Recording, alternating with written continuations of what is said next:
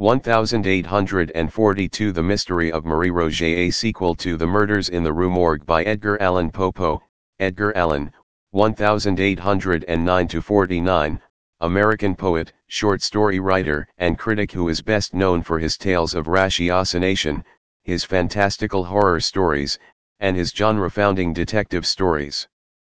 Poe, whose cloudy personal life is a virtual legend, considered himself primarily a poet. Mystery of Marie Roget, 1842, a sequel to The Murders in the Rue Morgue. It is a long and involved mystery which presents many coincidences and sequences of times and facts that parallel both stories. Introduction There are ideal series of events which run parallel with the real ones. They rarely coincide. Men and circumstances generally modify the ideal train of events, so that it seems imperfect, and its consequences are equally imperfect. Thus with the Reformation, instead of Protestantism came Lutheranism. Novalis. Moral Ansichten. Upon the original publication of Marie Roget, the footnotes now appended were considered unnecessary, but the lapse of several years since the tragedy upon which the tale is based, renders it expedient to give them, and also to say a few words in explanation of the general design. A young girl, Mary Cecilia Rogers, was murdered in the vicinity of New York, and although her death occasioned an intense and long-enduring excitement, the mystery attending it had remained unsolved at the period when the present paper was written and published, November, 1842. Herein, under pretense of relating the fate of a Parisian grisette, the author has followed, in minute detail, the essential, while merely paralleling the inessential, facts of the real murder of Mary Rogers.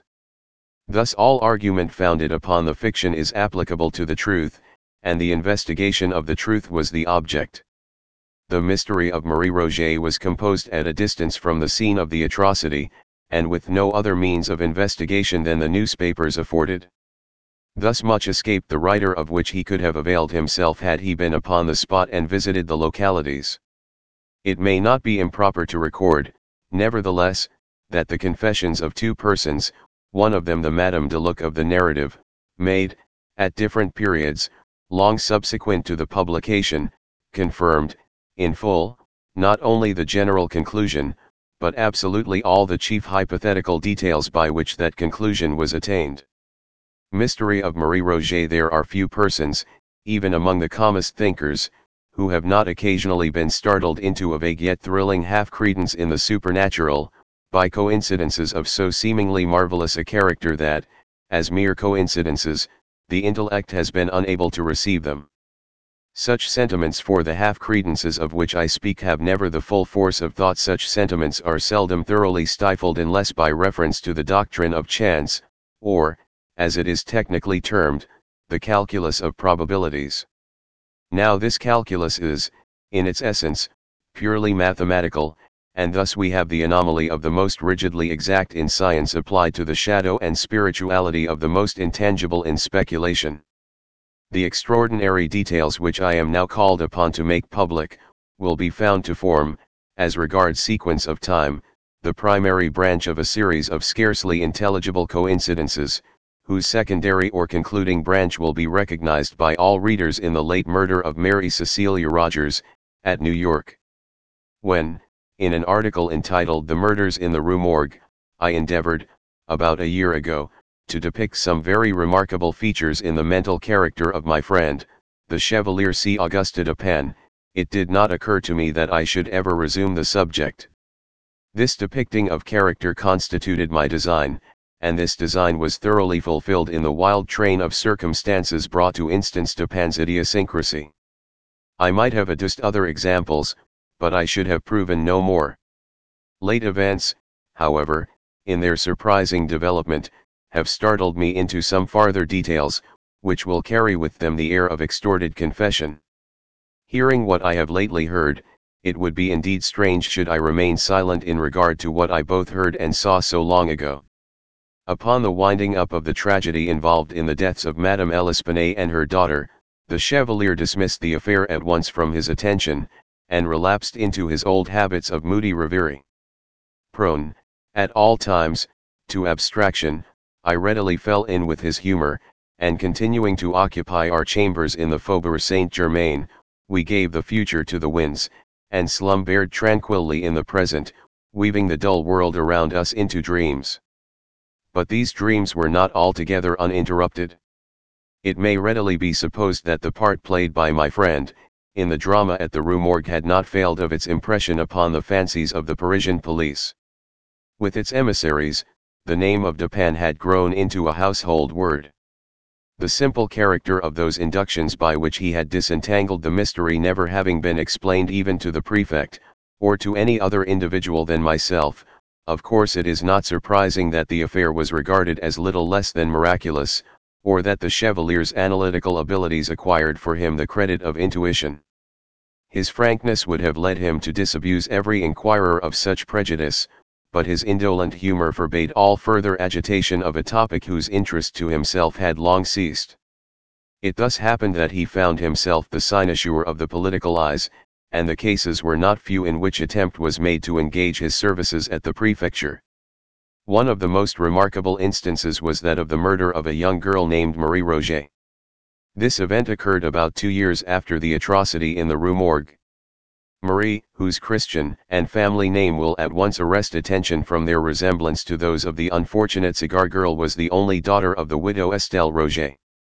The father had died during the child's infancy, and from the period of his death, until within 18 months before the assassination which forms the subject of our narrative, the mother and daughter had dwelt together in the Rue Pavée Saint Andrea, one madam there keeping a pension, assisted by Marie. Affairs went on thus until the latter had attained her 22nd year, when her great beauty attracted the notice of a perfumer, who occupied one of the shops in the basement of the Palais Royal, and whose custom lay, chiefly among the desperate adventurers infesting that neighborhood. Monsieur L. E. Blanc too was not unaware of the advantages to be derived from the attendance of the fair Marie in his perfumery, and his liberal proposals were accepted eagerly by the girl, although with somewhat more of hesitation by Madame. 1. Nassau Street 2 Anderson The anticipations of the shopkeeper were realized, and his room soon became notorious through the charms of the sprightly Grisette. She had been in his employ about a year, when her admirers were thrown into confusion by her sudden disappearance from the shop. Monsieur L. E. Blanc was unable to account for her absence, and Madame Roget was distracted with anxiety and terror. The public papers immediately took up the theme, and the police were upon the point of making serious investigations, when, one fine morning, after the lapse of a week, Marie, in good health, but with a somewhat saddened air, made her reappearance at her usual counter in the perfumery. All inquiry, except that of a private character, was of course, immediately hushed. Monsieur L. E. Blanc professed total ignorance, as before. Marie, with Madame, replied to all questions, that the last week had been spent at the house of a relation in the country. Thus the affair died away, and was generally forgotten, for the girl, ostensibly to relieve herself from the impertinence of curiosity soon bade a final adieu to the perfumer, and sought the shelter of her mother's residence in the Rue Pavée Saint Andrea. It was about five months after this return home, that her friends were alarmed by her sudden disappearance for the second time. Three days elapsed, and nothing was heard of her. On the fourth her corpse was found floating in the Seine 3 near the shore which is opposite the quartier of the Rue Saint André, and at a 3 the Hudson Point not very far distant from the secluded neighborhood of the Barrier du Roule.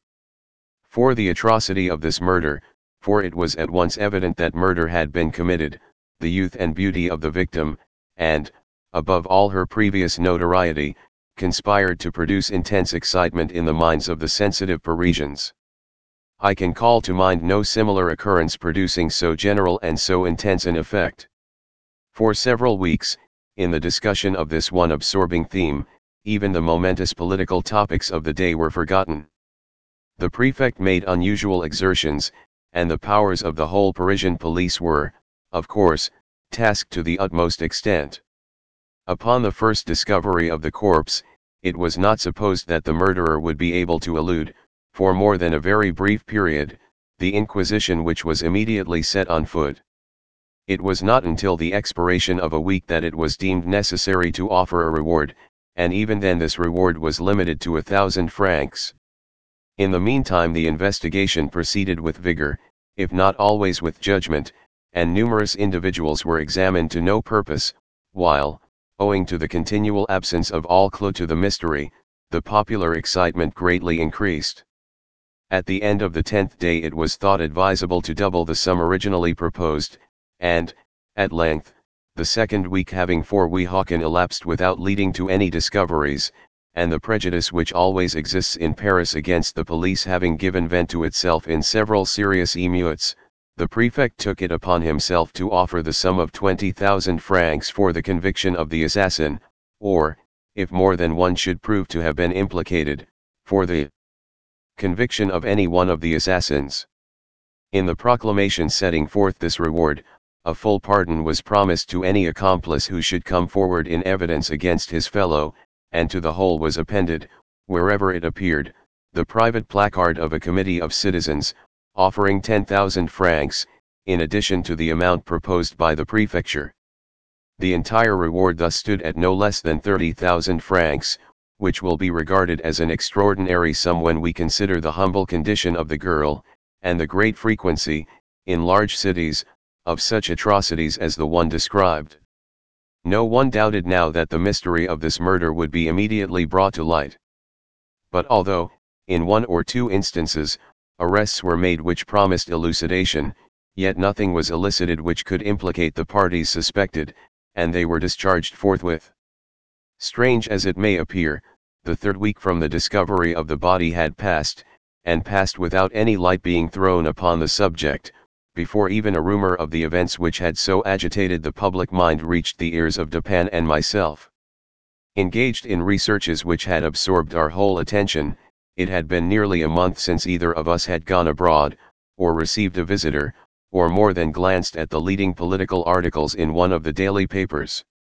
The first intelligence of the murder was brought us by G, in person. He called upon us early in the afternoon of the 13th of July, 18 and remained with us until late in the night. He had been piqued by the failure of all his endeavors to ferret out the assassins.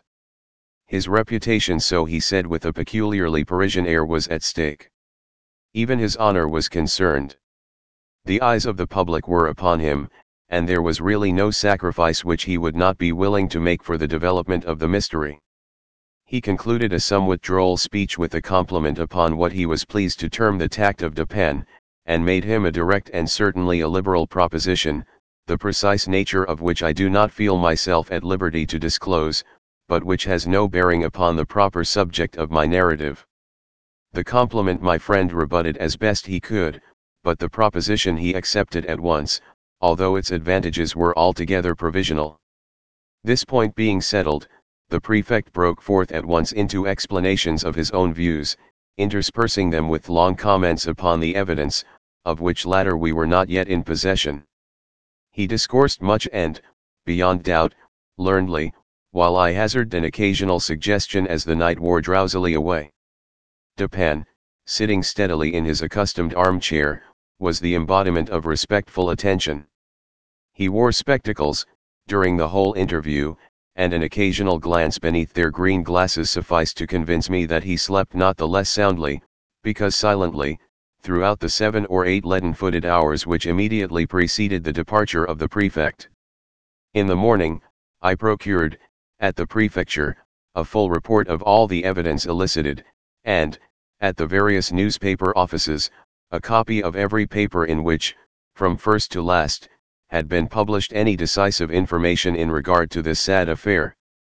Freed from all that was positively disproved, this mass of information stood thus, Marie Roget left the residence of her mother, in the Rue Pavée Saint Andrea, about 9 o'clock in the morning of Sunday, June the 22nd, 18 In going out, she gave notice to a Monsieur Jacques Saint Eustache, five and to him only, of her intention to spend the day with an aunt, who resided in the Rue de Dromes. The Rue de Dromes is a short and narrow but populous thoroughfare, not far from the banks of the river, and at a distance of some two miles, in the most direct course possible, from the pension of Madame Roget. Saint Eustache was the accepted suitor of Marie, and lodged, as well as took his meals, at the pension. He was to have gone for his betrothed at dusk, and to have escorted her home. In the afternoon, however, it came on to rain heavily, and, supposing that she would remain all night at her aunt's, as she had done under similar circumstances before, he did not think it necessary to keep his promise. As night drew on, Madame Roget, who was an infirm old lady, seventy years of age, was heard to express a fear that she should never see Marie again, but this observation attracted little attention at the time. 5 Payne on Monday it was ascertained that the girl had not been to the Rue de Dromes, and when the day elapsed without tidings of her, a tardy search was instituted at several points in the city and its environs. It was not, however, until the fourth day from the period of her disappearance that anything satisfactory was ascertained respecting her. On this day, Wednesday, the 25th of June, a Monsieur Beauvais 6 who, with a friend, had been making inquiries for Marie near the Barrier du Roule, on the shore of the Seine which is opposite the Rue Pavée Saint Andrea, was informed that a corpse had just been towed ashore by some fishermen, who had found it floating in the river. Upon seeing the body, Beauvais, after some hesitation, identified it as that of the perfumery girl. His friend recognized it more promptly. The face was suffused with dark blood, some of which issued from the mouth. No foam was seen, as in the case of the merely drowned. There was no discoloration in the cellular tissue. About the throat were bruises and impressions of fingers. The arms were bent over on the chest, and were rigid. The right hand was clenched, the left partially open. On the left wrist were two circular excoriations, apparently the effect of ropes, or of a rope in more than one volution. A part of the right wrist, also, was much chafed, as well as the back throughout its extent, but more especially at the shoulder blades. In bringing the body to the shore the fisherman had attached to it a rope, but none of the excoriations had six Crommelin been affected by this. The flesh of the neck was much swollen. There were no cuts apparent, or bruises which appeared the effect of blows. A piece of lace was found tied so tightly around the neck as to be hidden from sight, it was completely buried in the flesh, and was fastened by a knot which lay just under the left ear. This alone would have sufficed to produce death. The medical testimony spoke confidently of the virtuous character of the deceased. She had been subjected, it said, to brutal violence. The corpse was in such condition when found, that there could have been no difficulty in its recognition by friends. The dress was much torn and otherwise disordered. In the outer garment, a slip, about a foot wide, had been torn upward from the bottom hem to the waist, but not torn off. It was wound three times around the waist, and secured by a sort of hitch in the back. The dress immediately beneath the frock was of fine muslin, and from this a slip 18 inches wide had been torn entirely out torn very evenly and with great care. It was found around her neck, fitting loosely, and secured with a hard knot. Over this muslin slip and the slip of lace the strings of a bonnet were attached, the bonnet being appended. The knot by which the strings of the bonnet were fastened was not a lady's, but a slip or sailor's knot. After the recognition of the corpse, it was not, as usual, taken to the morgue, this formality being superfluous, but hastily interred not far from the spot at which it was brought ashore. Through the exertions of Beauvais, the matter was industriously hushed up, as far as possible, and several days had elapsed before any public emotion resulted. A weekly paper, Seven however, at length took up the theme, the corpse was disinterred, and a re-examination instituted, but nothing was elicited beyond what has been already noted. The clothes, however, were now submitted to the mother and friends of the deceased, and fully identified as those worn by the girl upon leaving home. Meantime, the excitement increased hourly. Several individuals were arrested and discharged. Saint Eustache fell especially under suspicion, and he failed, at first, to give an intelligible account of his whereabouts during the Sunday on which Marie left home. Subsequently, however, he submitted to Monsieur G. affidavits, accounting satisfactorily for every hour of the day in question. As time passed and no discovery ensued, a thousand contradictory rumors were circulated and journalists busied themselves in suggestions. Among these, the one which attracted the most notice, was the idea that Marie Roget still lived that the corpse found in the Seine was that of some other unfortunate. It will be proper that I submit to the reader some passages which embody the suggestion alluded to. These passages are literal translations from L'Etoile, 8 a paper conducted, in general, with much ability. Mademoiselle Roget left her mother's house on Sunday morning, June the 22nd, 18 with the ostensible purpose of going to see her aunt, or some 7 The New York Mercury 8 The New York Brother Jonathan, edited by H. Hastings Weld, ESQ Other Connection, in the Rue de Dromes. From that hour, nobody is proved to have seen her. There is no trace or tidings of her at all. There has no person, whatever, come forward, so far, who saw her at all in that day, after she left her mother's door. Now, though we have no evidence that Marie Roget was in the land of the living after 9 o'clock on Sunday, June the 22nd, we have proof that, up to that hour, she was alive. On Wednesday noon, at 12, a female body was discovered afloat on the shore of the Barrier du Roule. This was, even if we presume that Marie Roget was thrown into the river within three hours after she left her mother's house, only three days from the time she left her home three days to an hour. But it is folly to suppose that the murder, if murder was committed on her body, could have been consummated soon enough to have enabled her murderers to throw the body into the river before midnight.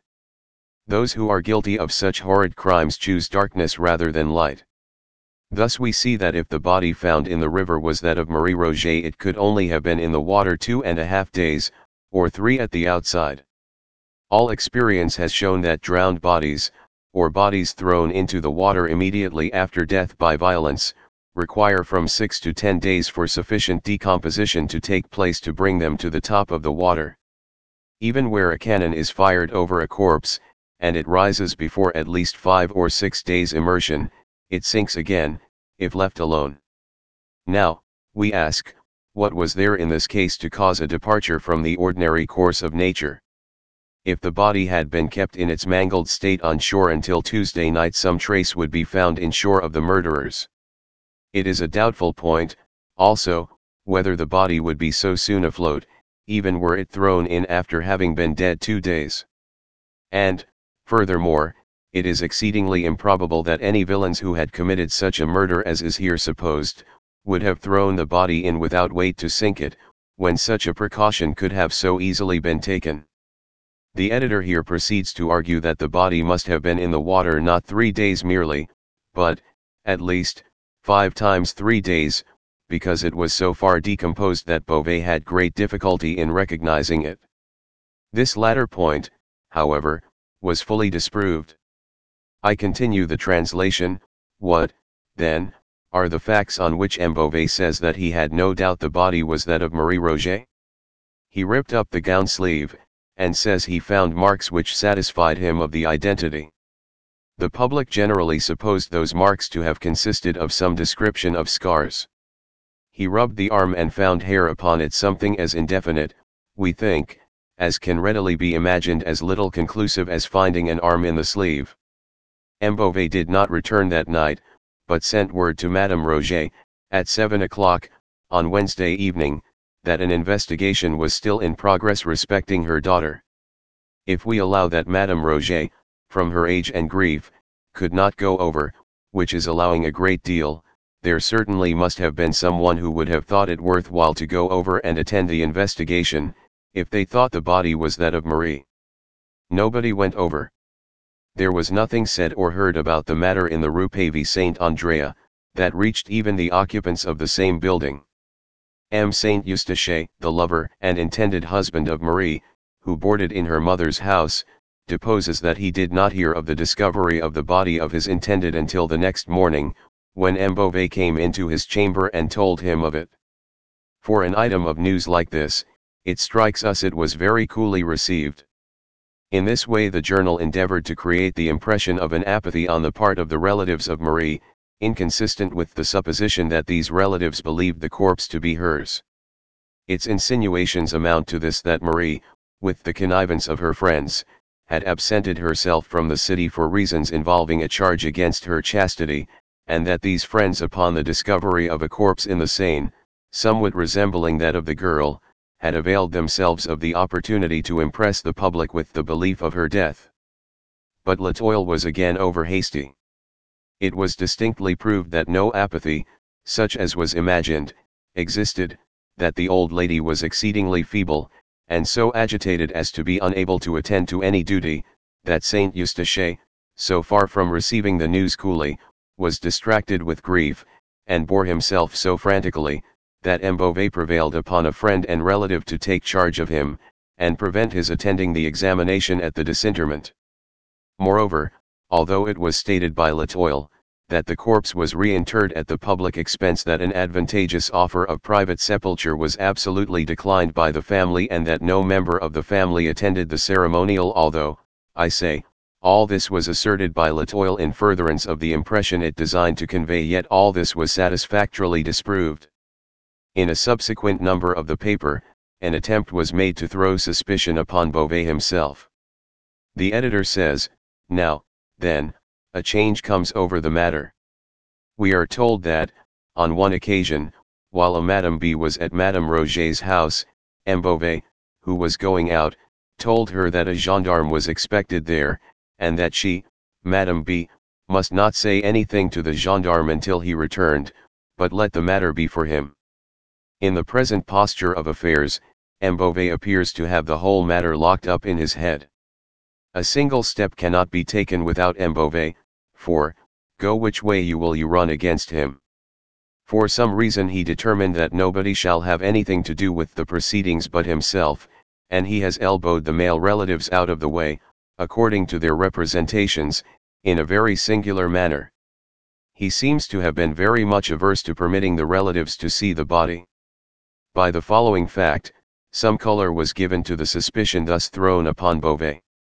A visitor at his office, a few days prior to the girl's disappearance, and during the absence of its occupant, had observed a rose in the keyhole of the door, and the name Marie inscribed upon a slate which hung near at hand. The general impression, so far as we were enabled to glean it from the newspapers, seemed to be, that Marie had been the victim of a gang of desperadoes that by these she had been borne across the river, maltreated, and murdered. Le Commerciel, 9 however, a print of extensive influence, was earnest in combating this popular idea. I quote a passage or two from its columns, we are persuaded that pursuit has hitherto been on a false scent, so far as it has been directed to the barrier du Roule. It is impossible that a person so well known to thousands as this young woman was, should have passed three blocks without someone having seen her, and anyone who saw her would have remembered it, for she interested all who knew her.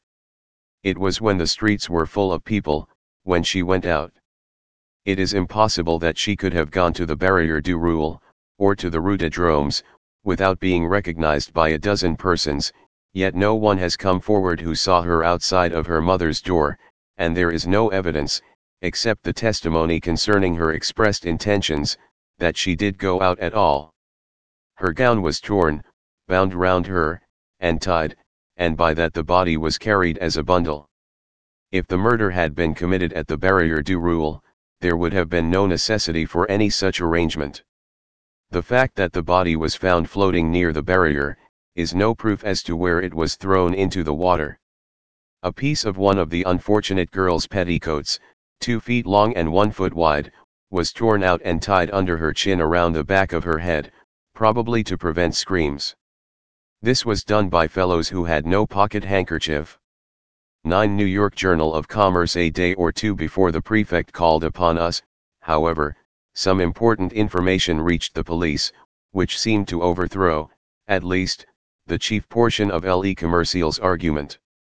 Two small boys, sons of a Madame de Luc, while roaming among the woods near the Barrier du Roule, chanced to penetrate a close thicket, within which were three or four large stones, forming a kind of seat with a back and footstool. On the upper stone lay a white petticoat, on the second, a silk scarf. A parasol, gloves, and a pocket handkerchief were also here found. The handkerchief bore the name Marie Roget. Fragments of dress were discovered on the brambles around. The earth was trampled, the bushes were broken, and there was every evidence of a struggle. Between the thicket and the river, the fences were found taken down, and the ground bore evidence of some heavy burthen having been dragged along it. A weekly paper, Le Soleil, 10 had the following comments upon this discovery comments which merely echoed the sentiment of the whole Parisian press, the things had all evidently been there at least three or four weeks, they were all mildewed down hard with the action of the rain, and stuck together from mildew. The grass had grown around and over some of them. The silk on the parasol was strong, but the threads of it were run together within. The upper part, where it had been doubled and folded, was all mildewed and rotten, and tore on 10 Philadelphia Saturday Evening Post, edited by C. I. Peterson, ESQ it's being opened. The pieces of her frock torn out by the bushes were about 3 inches wide and 6 inches long. One part was the hem of the frock, and it had been mended, the other piece was part of the skirt, not the hem. They looked like strips torn off, and were on the thorn bush, about a foot from the ground. There can be no doubt, therefore, that the spot of this appalling outrage has been discovered. Consequent upon this discovery, new evidence appeared. Madame de Luc testified that she keeps a roadside inn not far from the bank of the river, opposite the Barrier du Roule. The neighborhood is secluded particularly so.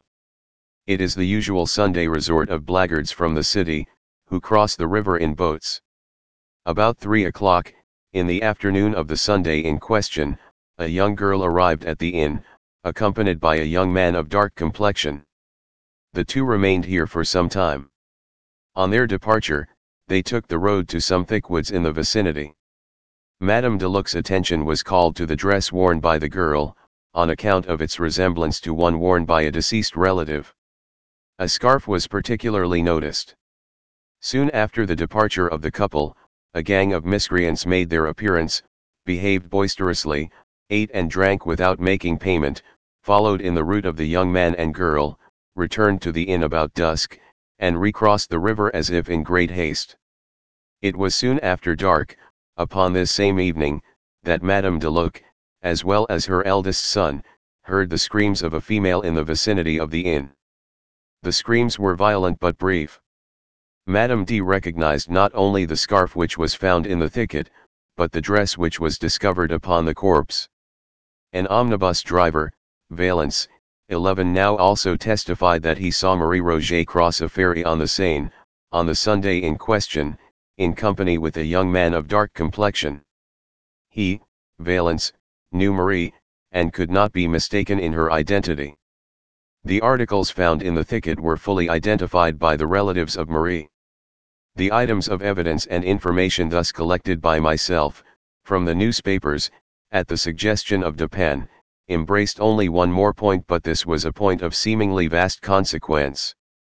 It appears that, immediately after the discovery of the clothes as above described, the lifeless or nearly lifeless body of Saint Eustache, Marie's betrothed, was found in the vicinity of what all now supposed the scene of the outrage. A phial labeled laudanum, and emptied, was found near him. His breath gave evidence of the poison. He died without speaking. Upon his person was found a letter, briefly stating his love for Marie, with his design of self-destruction. I need scarcely tell you, said Dupin, as he finished the perusal of my notes, that this is a far more intricate case than that of the Rue Morgue, from which it differs in one important respect. This is an ordinary, although an atrocious, instance of crime. There is nothing peculiarly outre about it. You will observe that, 11 Adam for this reason, the mystery has been considered easy, when, for this reason, it should have been considered difficult, of solution. Thus, at first, it was thought unnecessary to offer a reward. The myrmidons of G were able at once to comprehend how and why such an atrocity might have been committed.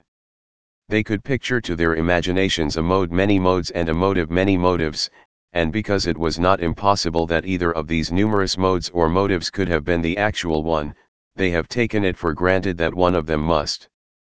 But the ease with which these variable fancies were entertained, and the very plausibility which each assumed, should have been understood as indicative rather of the difficulties than of the facilities which must attend elucidation.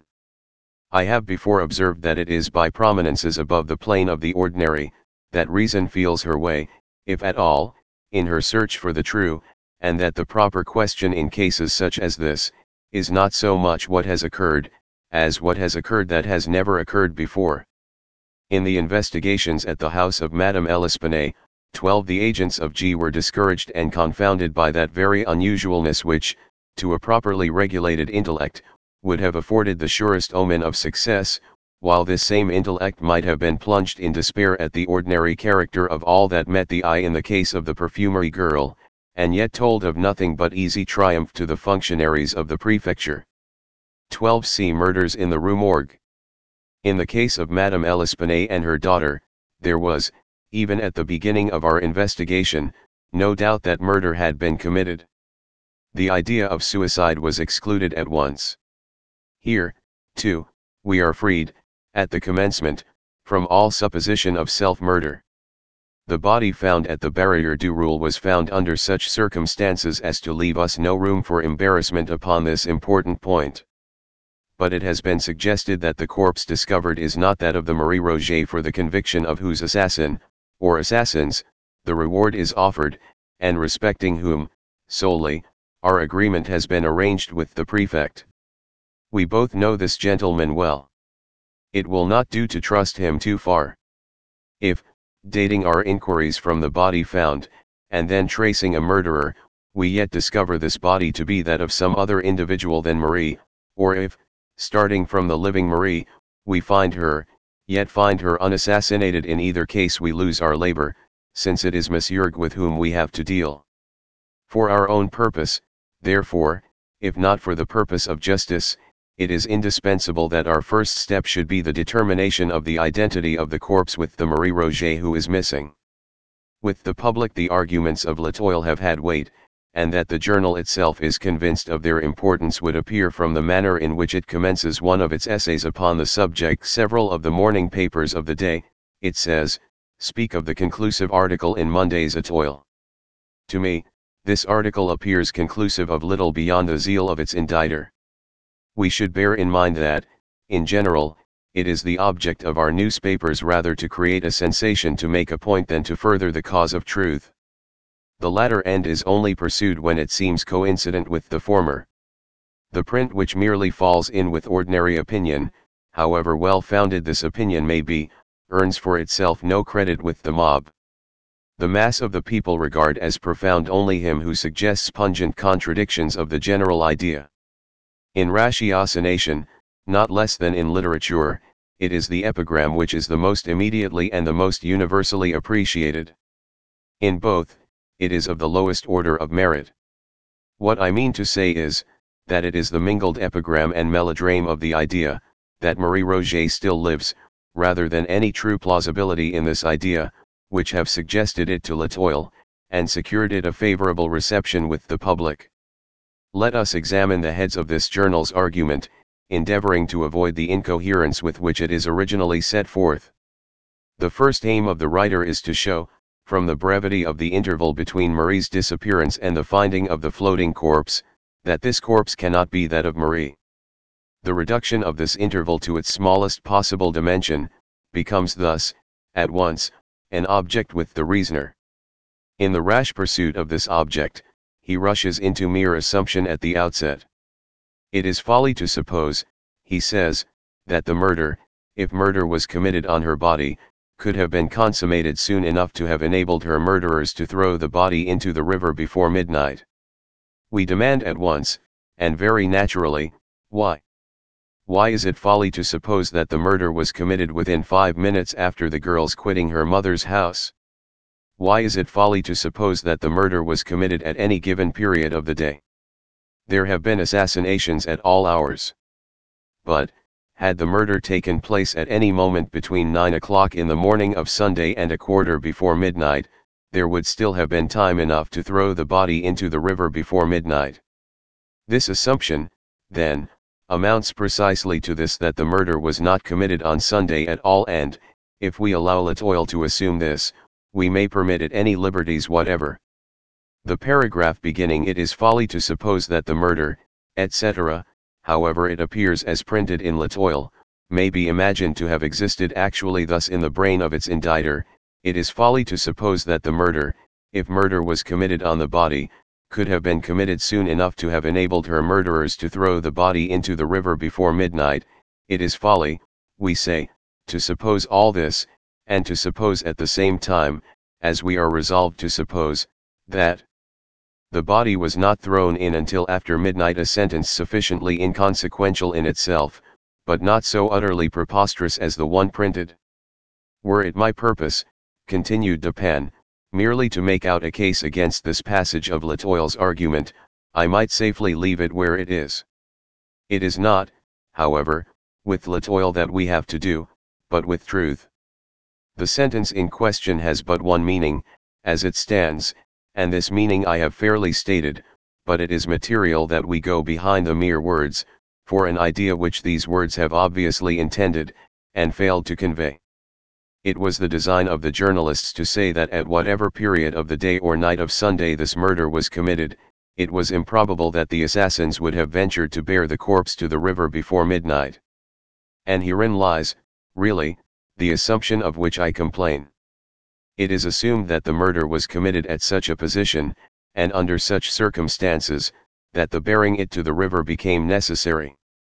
Now, the assassination might have taken place upon the river's brink, or on the river itself, and, thus, the throwing the corpse in the water might have been resorted to at any period of the day or night, as the most obvious and most immediate mode of disposal. You will understand that I suggest nothing here as probable, or as coincident with my own opinion. My design, so far, has no reference to the facts of the case. I wish merely to caution you against the whole tone of L'Etoile's suggestion, by calling your attention to its ex parte character at the outset. Having prescribed thus a limit to suit its own preconceived notions, having assumed that, if this were the body of Marie, it could have been in the water but a very brief time, the journal goes on to say, all experience has shown that drowned bodies, or bodies thrown into the water immediately after death by violence, require from 6 to 10 days for sufficient decomposition to take place to bring them to the top of the water. Even when a cannon is fired over a corpse, and it rises before at least five or six days immersion, it sinks again if let alone. These assertions have been tacitly received by every paper in Paris, with the exception of Le Moniteur 13 this latter print endeavors to combat that portion of the paragraph which has reference to drowned bodies only, by citing some five or six instances in which the bodies of individuals known to be drowned were found floating after the lapse of less time than is insisted upon by L'Etoile. But there is something excessively unphilosophical in the attempt, on the part of Le Moniteur, to rebut the general assertion of L'Etoile, by a citation of particular instances militating against that assertion. Had it been possible to adduce 50 instead of 5 examples of bodies found floating at the end of 2 or 3 days, these 50 examples could still have been properly regarded only as exceptions to L'Etoile's rule, until such time as the rule itself should be confut. Admitting the rule, and this Le Moniteur does not deny, insisting merely upon its exceptions, the argument of L'Etoile is suffered to remain in full force, for this argument does not pretend to involve more than a question of the probability of the body having risen to the surface in less than three days, and this probability will be in favor of L'Etoile's position until the instances so childishly adduced shall be sufficient in number to establish an antagonistical rule. You will see at once that all argument upon this head should be urged, if at all, against the rule itself, and for this end we must examine the rationale of the rule. Now the human body, in general is neither much lighter nor much heavier 13 The New York Commercial Advertiser, edited by Colonel Stone. Than the water of the Seine, that is to say, the specific gravity of the human body, in its natural condition, is about equal to the bulk of fresh water which it displaces. The bodies of fat and fleshy persons, with small bones, and of women generally, are lighter than those of the lean and large boned, and of men, and the specific gravity of the water of a river is somewhat influenced by the presence of the tide from the sea. But, leaving this tide out of the question, it may be said that very few human bodies will sink at all, even in fresh water, of their own accord. Almost anyone, falling into a river, will be enabled to float, if he suffer the specific gravity of the water fairly to be adduced in comparison with his own that is to say, if he suffer his whole person to be immersed, with as little exception as possible. The proper position for one who cannot swim, is the upright position of the walker on land, with the head thrown fully back, and immersed, the mouth and nostrils alone remaining above the surface. Thus circumstanced, we shall find that we float without difficulty and without exertion.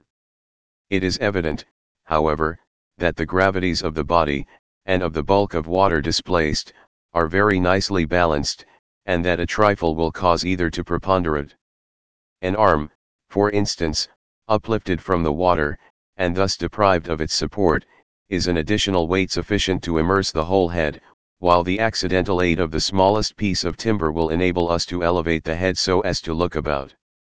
Now, in the struggles of one unused to swimming, the arms are invariably thrown upward, while an attempt is made to keep the head in its usual perpendicular position. The result is the immersion of the mouth and nostrils, and the inception, during efforts to breathe while beneath the surface, of water into the lungs. Much is also received into the stomach, and the whole body becomes heavier by the difference between the weight of the air originally dist ending these cavities, and that of the fluid which now fills them. This difference is sufficient to cause the body to sink, as a general rule, but is insufficient in the case of individuals with small bones and an abnormal quantity of flaccid or fatty matter. Such individuals float even after drowning. The corpse, being supposed at the bottom of the river, will there remain until, by some means, its specific gravity again becomes less than that of the bulk of water which it displaces. This effect is brought about by decomposition, or otherwise. The result of decomposition is the generation of gas, DIST ending the cellular tissues and all the cavities, and giving the puffed appearance which is so horrible. When this distension has so far progressed that the bulk of the corpse is materially increased without a corresponding increase of mass or weight, its specific gravity becomes less than that of the water displaced, and it forthwith makes its appearance at the surface. But decomposition is modified by innumerable circumstances is hastened or retarded by innumerable agencies, for example, by the heat or cold of the season, by the mineral impregnation or purity of the water, by its depth or shallowness, by its currency or stagnation, by the temperament of the body, by its infection or freedom from disease before death. Thus it is evident that we can assign no period, with anything like accuracy, at which the corpse shall rise through decomposition. Under certain conditions this result would be brought about within an hour, under others it might not take place at all. There are chemical infusions by which the animal frame can be preserved forever from corruption, the bichloride of mercury is one. But, apart from decomposition, there may be, and very usually is, a generation of gas within the stomach, from the acetous fermentation of vegetable matter, or within other cavities from other causes, sufficient to induce a distension which will bring the body to the surface. The effect produced by the firing of a cannon is that of simple vibration.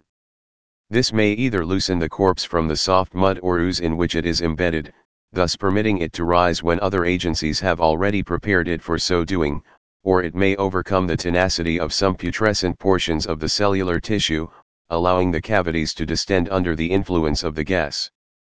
Having thus before us the whole philosophy of this subject, we can easily test by it the assertions of L'Etoile. All experience shows, says this paper, that drowned bodies, or bodies thrown into the water immediately after death by violence, require from 6 to 10 days for sufficient decomposition to take place to bring them to the top of the water. Even when a cannon is fired over a corpse, and it rises before at least 5 or 6 days immersion, it sinks again if let alone. The whole of this paragraph must now appear a tissue of inconsequence and incoherence. All experience does not show that drowned bodies require from 6 to 10 days for sufficient decomposition to take place to bring them to the surface. Both science and experience show that the period of their rising is, and necessarily must be, indeterminate. If, moreover, a body has risen to the surface through firing of cannon, it will not sink again if let alone, until decomposition has so far progressed as to permit the escape of the generated gas.